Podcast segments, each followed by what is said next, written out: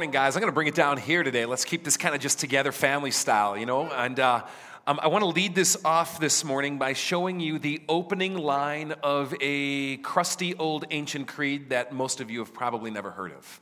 Here it is. Opening line.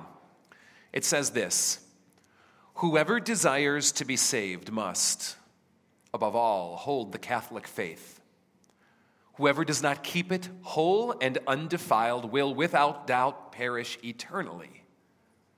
And the Catholic faith is this that we worship one God in Trinity, and Trinity in unity, neither confusing the persons nor dividing the substance. Now, what I just shared with you here today is the opening of something called the Athanasian Creed. Athanasius. You got to get that kind of on your lips. It's a multisyllabic name that really hasn't translated. I, I have yet to meet someone who has named their son Athanasius, you know, in this day and age. But think about it. Think about it. Athanasius Creed, um, ironically, though named after a person named Athanasius, the author of this creed is anonymous though it was probably written sometime in the middle of the fifth century. And it was, in fact, named after this person called Athanasius, who had been long dead by a century, if not more, at this point, who was a, a, a, a champion, one who argued vigorously and convincingly of the deity of Jesus Christ.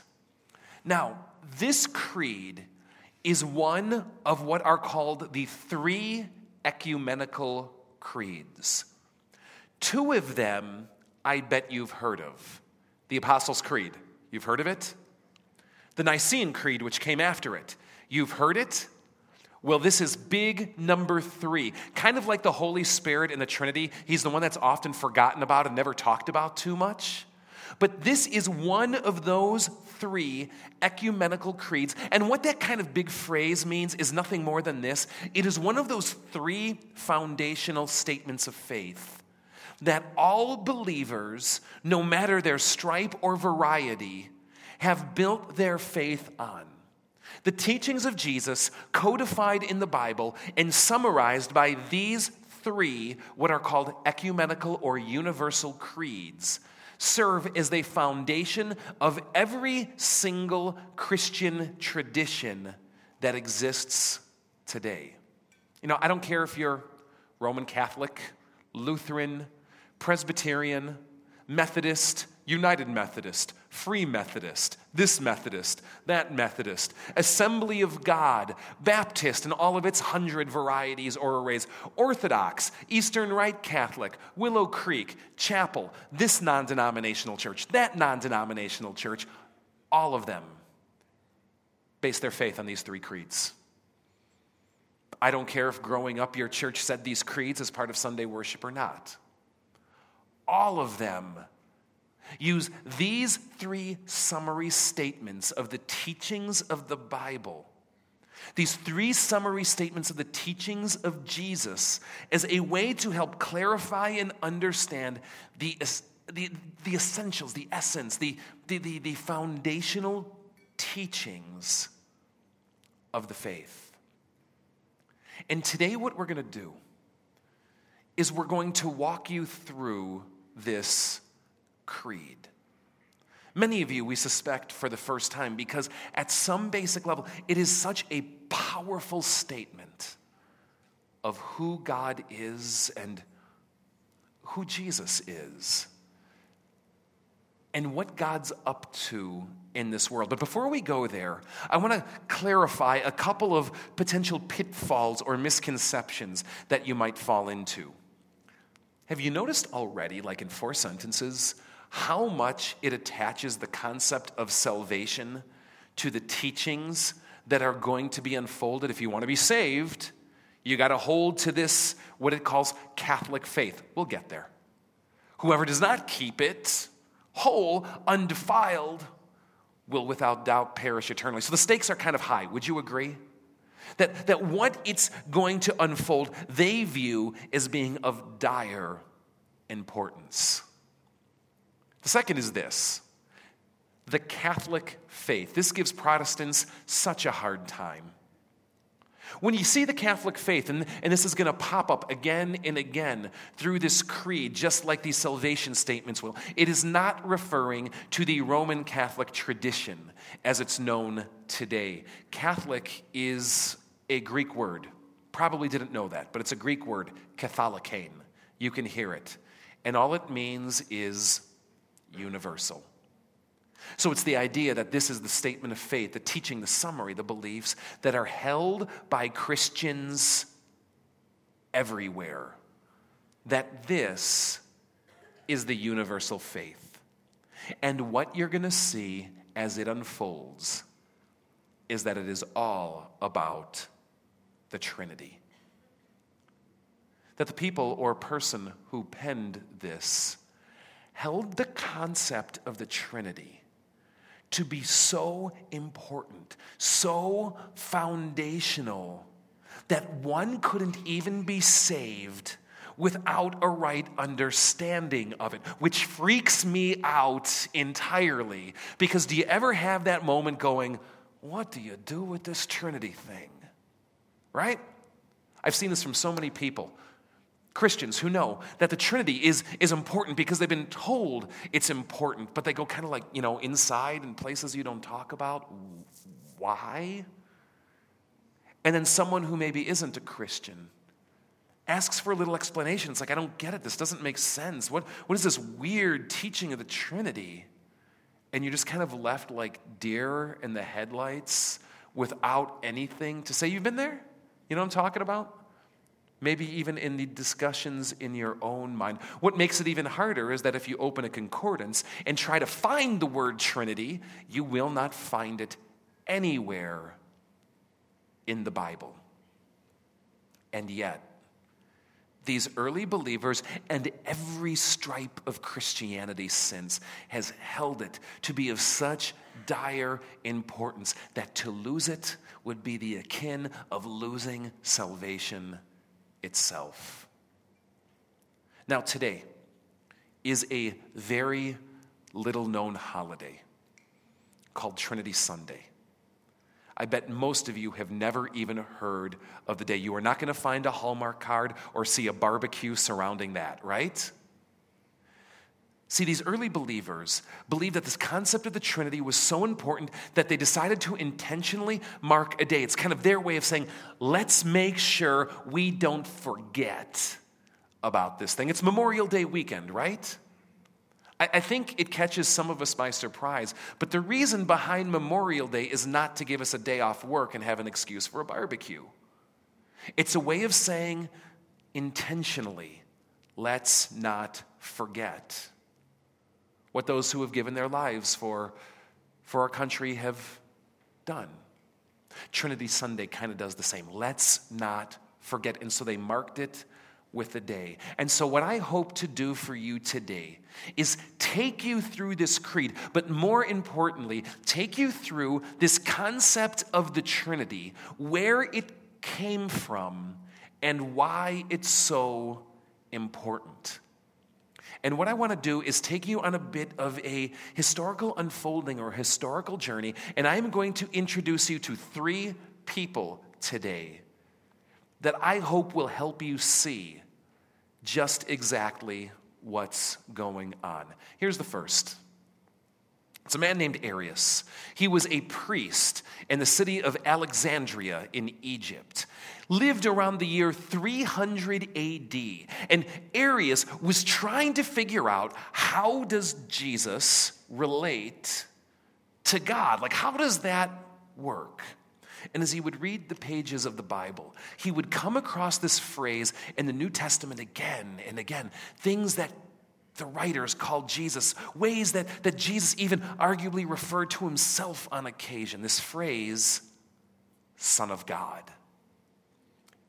Here's how his logic worked Who here's a dad? Now, I'm not going to call you out. You can, you can raise on this, all right? Who here's a dad? Okay, now, dads. That would assume you have a son or a daughter, correct? One of the two? All right. That is, in essence, what makes you a dad. It's great. We got someone back here just like wondering, well, I don't know. It is what makes you a dad. Now, now follow up question. Dads, did you exist before your son or daughter? Well, yeah, right? You brought them into being. And so Arius said, So must it be with God. The logic kind of went like this I mean, you know, Jesus, I mean, Jesus is way up there. I mean, we're, we're not knocking Jesus. I mean, he is something special. At least in some way, you, we could even argue that he is somehow and in some way divine. But for Arius, it kind of came to this the Father is like really God, where Jesus is sort of God, because it's the Father who was there from eternity. But Jesus, if he's a son, must have been created by the Father and therefore is not eternal like his dad. Are you with me? And the early Christians saw this. They heard this and, like, you know, this, kind of makes sense. But they wrestled with it. And they were like, you know, Arius, I mean, we, we kind of get where you're coming from, but, but the problem here is it just doesn't seem to do justice to all the data. I mean, for example, I think of first, uh, not First John, but I think of the gospel writer John in his first chapter who says this. And now he says, In the beginning was the Word, and the Word here is referring to Jesus. In the beginning was Jesus, and Jesus was with God, and Jesus was God. He was with God in the beginning. Through him, Jesus, all things were made. Without him, Jesus, nothing was made that has been made. In him, Jesus is life, and that life is the light of men. You get this idea from these, these opening chapters of John that he's trying to make this case that no, I mean, you can call Jesus Son of God, but he was there all along. He was there from the beginning. See, what these early Christians were wrestling with is the idea that if you make Jesus somehow a created being, you are making him somehow less than God. Because God is eternal. And therefore, Jesus must be eternal to be God. And so, out of this debate, out of which birthed the Nicene Creed, began the seedbeds of this concept we call the Trinity. And the first hill to die and the first anchor that they really posted was this that no, no, Jesus is God. Jesus is fully God. Let me introduce you to person number two. Here's Nestorius. Nestorius was a player in his day. He was not just a bishop, he was an archbishop. Archbishop of Constantinople, Istanbul, right? Istanbul was Constantinople. Archbishop of Constantinople, right around 400, maybe a little later, even 431 AD. Now, what Nestorius was doing was trying to figure out how is it that Jesus can be fully God, but also be a human being as well? Like, how does that actually work?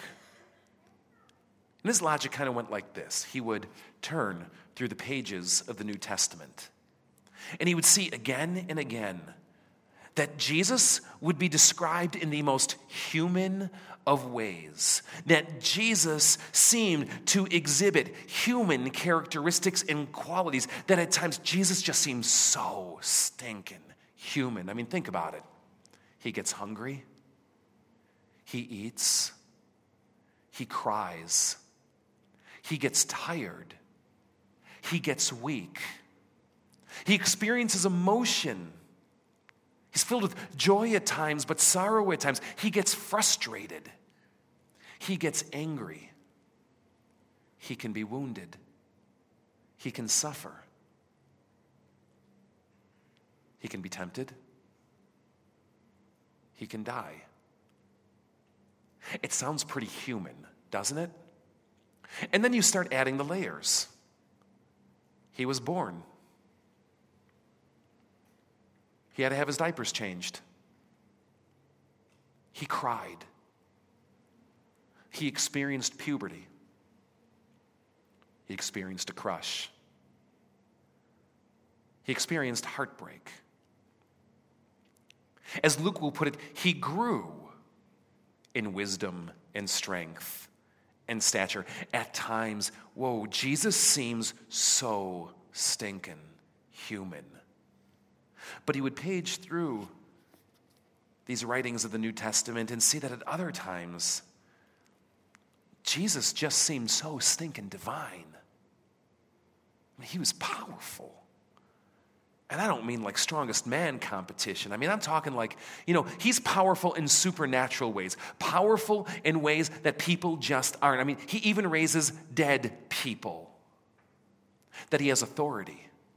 And not authority that's given to him by the powers of this earth, but authority that seems to transcend or come from outside this earth, over everything of this earth. Authority over people, authority over religion, authority over, over customs, authority over nature, authority over disease, authority over death, authority over the demons. There's something that hums about him of supernatural presence, uncorrupted by human nature, above the frailties and moral culpabilities of the human weakness. And Nestorius saw these, these sets of data, this paradox between this, this utterly human Jesus and this utterly divine Jesus. And he wrestled with how does that actually work together?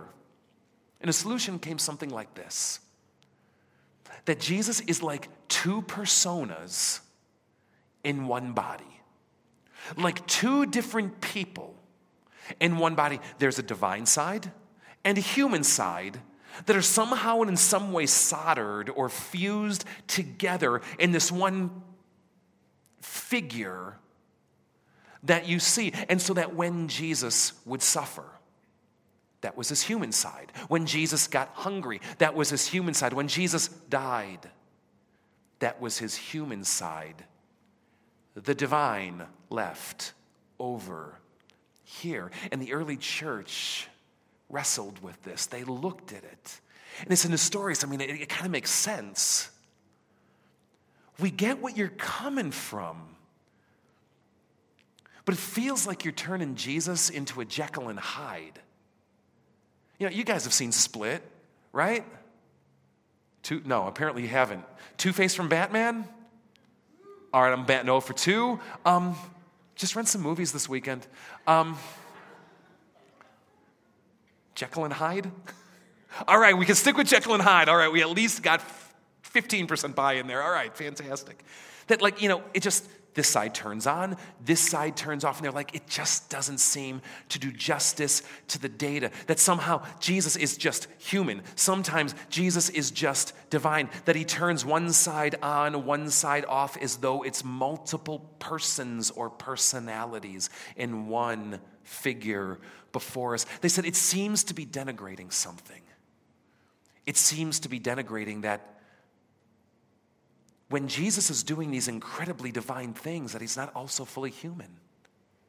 It seems to be denigrating that when Jesus is doing these utterly human things, that it's also not the presence of the divine. Worse than that, it seems to indicate that when Jesus died for you, it was only as a human, but not divine. It seems to cheapen the lengths to which God has gone to save you. It seems to sift the divinity out of the crucifixion so that a God no longer died for you. And for those early Christians, that not only seemed that not only seemed insulting to the sacrifice the God they worshiped had made, it seemed to jeopardize the very essence of salvation itself. That the divine, in all his power, sacrificed himself for you, affecting a salvation for all people. And so, what it led these early believers to do is work through the seed beds of the Trinity even more. That Jesus is not only God, but insisting that God is one. That Jesus is not some separate God, separated from God, apart from God, differentiated from God in some kind of way so that it was only the man Jesus who died for you. No, God is one. And so when we look on that cross, it is more, far more than just a human who died for you. Are you with me? Which leads to person number three. His name is Eutyches. And he hated Nestorius. See, Eutyches was an elder at Constantinople. He wasn't a big dog, he was a middle dog. I don't know if he had an ego trip. I don't know if he was looking for his star to rise. I don't know what the psychology of what was going on in his mind happened to be but he attacked Nestorius like nothing else. He saw his pastor, who so influenced him, kind of going down this path, and he grabbed his moment to take him down. Because, see, like his pastor, this Eutyches was wrestling with the exact same issue. How is it that Jesus can be both human and divine? But he took it to a different extreme. For Eutyches, it kind of worked like this Jesus is human, Jesus is divine. Human plus divine equals some new kind of thing. Unlike Nestorius, who tried to keep the human and the divine so separate, Eutyches took the human and the divine and so enmeshed them that they almost became one and the same. In fact, they did become one and the same. With each almost being unidentifiable. It kind of works like this think of an ocean, and let that ocean represent God. Now, how big is a human in relation to the ocean of God? A bucket, a gallon, a drop, a speck of mist? How much bigger really is God than each of us is human? Now imagine that drop of humanity being put into the ocean. You could argue that the drop is, in fact, still there. But for all intents and purposes, doesn't it kind of make it unidentifiable? Immaterial? Insignificant? Worse than that, the way that Eutyches approached this, it seemed to make a new hybrid. That human plus divine makes some kind of new hybrid, some kind of amalgam that really is no longer fully human or fully divine anymore. And the early Christians, they wrestled with this. They saw this and they said, Eutyches, I mean, I, we, we kind of see where you're coming from. I mean, you're a total jerk, but we kind of get it. But it doesn't seem to fit all the data. Jesus doesn't seem like he's part human, half human, any more than it seems like he's part divine, half divine. We have got to maintain the idea that he is fully both, however, those pieces might fit. We've got to maintain that when Jesus suffered like one of us, he really suffered like one of us. We've got to maintain that when Jesus lived in our skin, it wasn't just kind of like putting on a costume. He really became what we are inside our skin. That when Jesus died for us, it was fully as a human, not a partial human, not a hybrid human, not a halfway human, not a subhuman. Truly dying for the penalty that humans like you and me have earned. And so, what this led these early believers to do is work in the seedbed further. To come up with what for them became the third anchor point, that third foundational truth that not only is Jesus God, not only is God one, but Jesus is not the Father. He is fully human and distinct as well. Now, I want you to look at this list today. Just look at this list and soak it in. These three truths that you see up there Jesus is God. God is one. Jesus is not the Father. Read the New Testament, read the Old Testament. Sift through the data. You are going to find pictures, illustrations, teachings, point of evidence.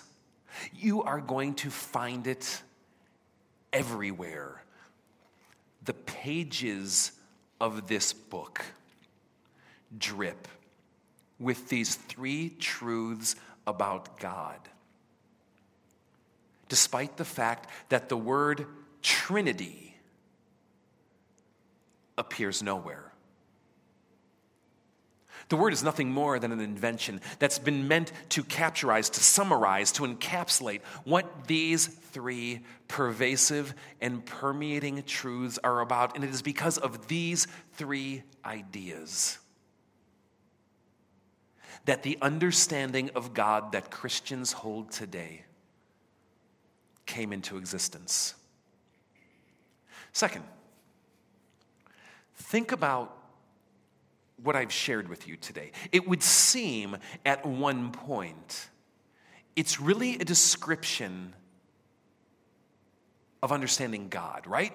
That the Trinity is about understanding who is God. But if you look a little bit more closely, I think you'll see something else instead. It isn't really so much about who God is as about who Jesus is. Did you see that going through every step of the way? Paul will write this Jesus is the image of the invisible God. That you never see God more clearly than when you see Jesus. That you can never understand God more fully than when you understand Jesus. And so, understanding who Jesus is becomes the key to understanding God. That no matter how much time you can spend meditating, in contemplating, in seeking to read and wrestle and discuss and understand the nature of God, no matter how many prophetic oracles you've been given, no matter how strong the inward senses might be, no matter how much your observations show who God is and what He's like and what He's up to by just soaking in life and the world and yourself. None of it comes close to revealing who God is than by looking at Jesus the Christ. And for these early believers, this is precisely why the Trinity was so important. Because to understand that is to know who Jesus is. Get Jesus wrong. And you miss it all. How did Peter say it to those early, early people in Jerusalem? There is no other name under heaven by which people can be saved. How did Jesus say it himself? I am the way, the truth, and the life. No one comes to the Father except by me. Miss Jesus, miss God. Get Jesus wrong, get God wrong, and worse. Misunderstand what he's up to in this world misunderstand the very salvation operation he's offering you. No, for these early believers, the Trinity was something so much more than a mere academic exercise. For them, it was linked inextricably to salvation itself. And so, what we're going to do for the back half of our service today is take you through the Athanasian Creed. No one ever says it because, quite honestly, it's boring and long. But see, here's what it is. It was meant to be that final word to once and for all clarify all the ways we confuse the nature of what God is doing and is up to in the world. You see, the band's getting restless. They're already heading up because they can't wait to just bring it here. And here's the reason why. The reason no one says the Athanasian Creed today is because they say it wrong. So many times we do it here at church. We put a prayer on a screen, we put a creed on a screen, and we just say it, right? Maybe either thinking A, that it's magic words, that by saying it, something will happen, or B, that it's some kind of academic exercise for ourselves. This is here to teach me and give me understanding. It does that, to be sure. But to relegate it to that is to miss its purpose. Because for those early Christians, creed, equaled worship. These statements of faith that Christian churches have based themselves on, they were always meant to be expressions of devotion, gratitude, love of God to say, We know who you showed yourself to be. We get it. And we submit ourselves to your name. We confess it. We profess it. We will even lay our lives down for that name. So today, we're going to take you through that creed, but hopefully in a different sort of way. We're going to worship it here today. We're going to worship with these ancient words that so deeply and wonderfully express who God is, who Jesus is and what he did for you. So I want to invite you to rise.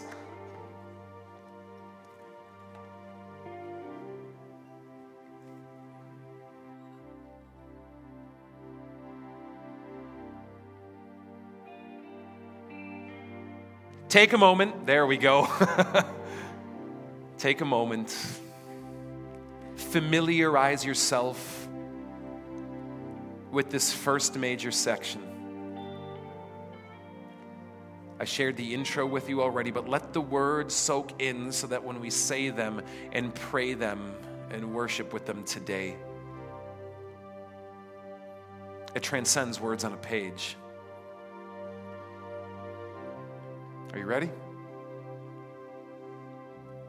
For the Father is one person, the Son is another, and the Holy Spirit is another but the Godhead of the Father and of the Son and of the Holy Spirit is one, the glory equal, the majesty co eternal.